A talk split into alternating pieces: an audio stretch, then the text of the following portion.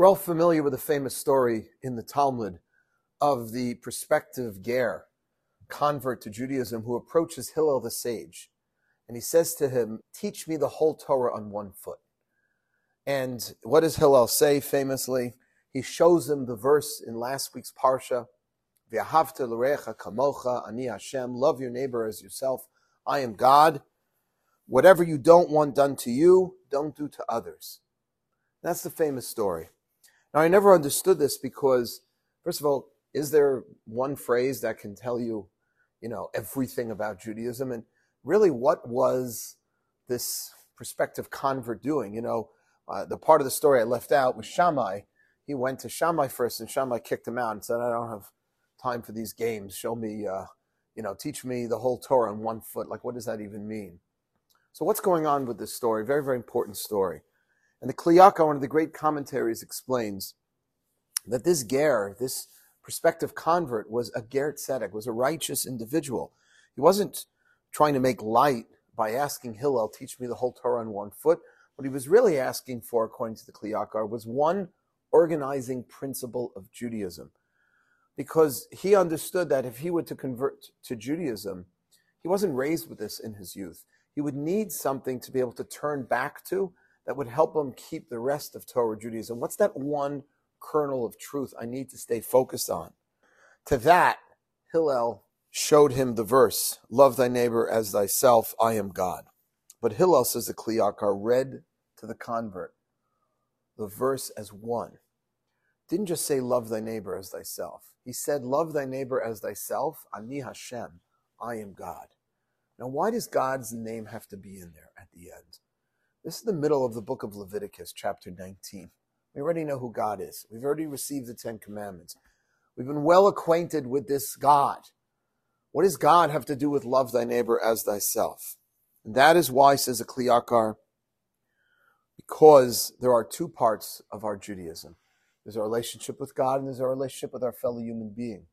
And the Kli Yakar, this great commentator, explains this is why the Kruvim, the angelic cherubs that sat on these figures that sat on the Ark of the Covenant had wings that extended upward towards the heavens, but they also faced each other, representing the two different aspects of our relationship in Judaism one to God vertically and one to each other horizontally.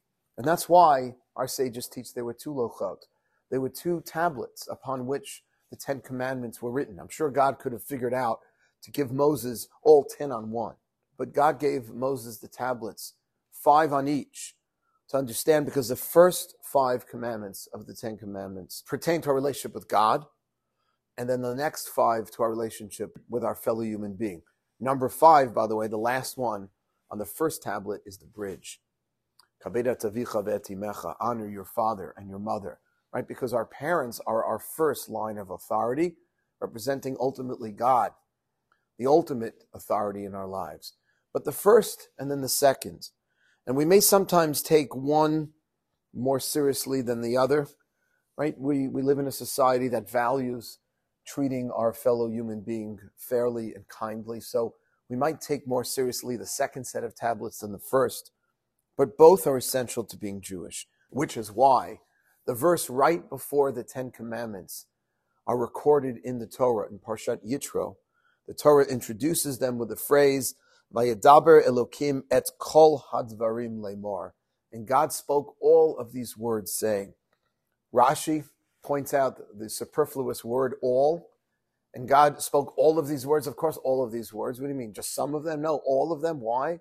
To teach us that God spoke all Ten Commandments in one utterance. Something which is impossible for me and you to be able to do. And why does he do that? So we don't pick and choose. So we don't make the mistake of saying, well, God, of course, takes, you know, the mitzvah of giving charity more important than the mitzvah of, let's say, observing the Sabbath. Right? We don't really know because God uttered them all simultaneously. Rabbi Soloveitchik said it's to teach us that faith, represented by the first five, and morality, represented by the latter five, are intricately one and inseparable. And that's precisely because we believe? What is the source for the way we treat each other? Why should we be kind to other people? Why should we give charity and not, and not speak ill of others? What is it about other people that makes us all worthy of special care and consideration? And that is, of course, what unites us all. And that is God. Being created in Hashem's image not only unites us, but it's ultimately what makes us worthy of each other's respect and consideration. See, if we lose the Ani Hashem, if we lose the I am God, then we're left to our subjective feelings. I'll like this guy, but not that guy because I like his opinion. I don't like his opinion. But I'm able to actually have a conversation with someone with whom I vehemently disagree, and I can still respect that person. Why? Not just because it's a it's his or her opinion. It's because it's becoming from a creation of God. Another individual who's created in the image of God, just like I am. That's what ultimately demands that we treat each other respectfully and properly, even if we are on the opposite sides of the aisle on whatever issue we're discussing. And this is an incredibly relevant and important point today. We have lost the ability to truly be friends and exchange information and learn from other people who are different than us. We keep surrounding ourselves in these little echo chambers where all we hear are other opinions that, you know, are essentially the same as our own. But we can't talk to other people because we've lost complete respect for them. Because all we're doing is judging them based on what they're saying. We're not ju- judging them. We're not evaluating them for the inherent value and worth that they have. The founding fathers of this great country understood that we were all invested with certain inalienable rights. Where do those rights come from? They come from a higher place. They were deists. They believed in God and they understood the value of a human being, and they set up a country, a republic, with different parties, understanding that we could still respect and value each other, even if we disagree, because there is something that's more fundamental than our differing opinions, and that is us being created in Hashem's image.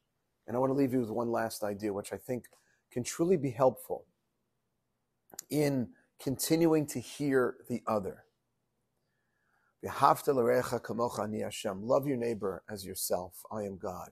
Now, is it really possible to love another person, even just a fellow Jew, as much as you love yourself?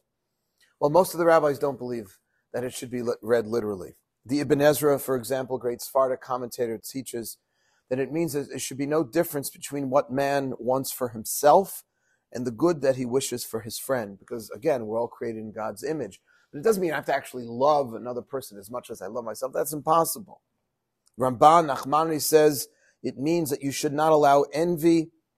You should not allow yourself to envy another for their good fortune because envy and jealousy ultimately result in hatred. It's not like you have to really love another person as much as yourself.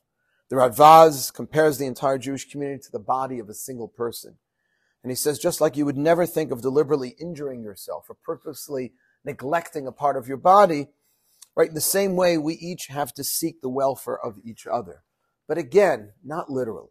Maimonides, the Rambam writes that you're supposed to love your fellow Jew and their property. Treat them in the same way that you would yourself would want to be treated he reads the Torah literally in this regard. Question is how? how can you do this?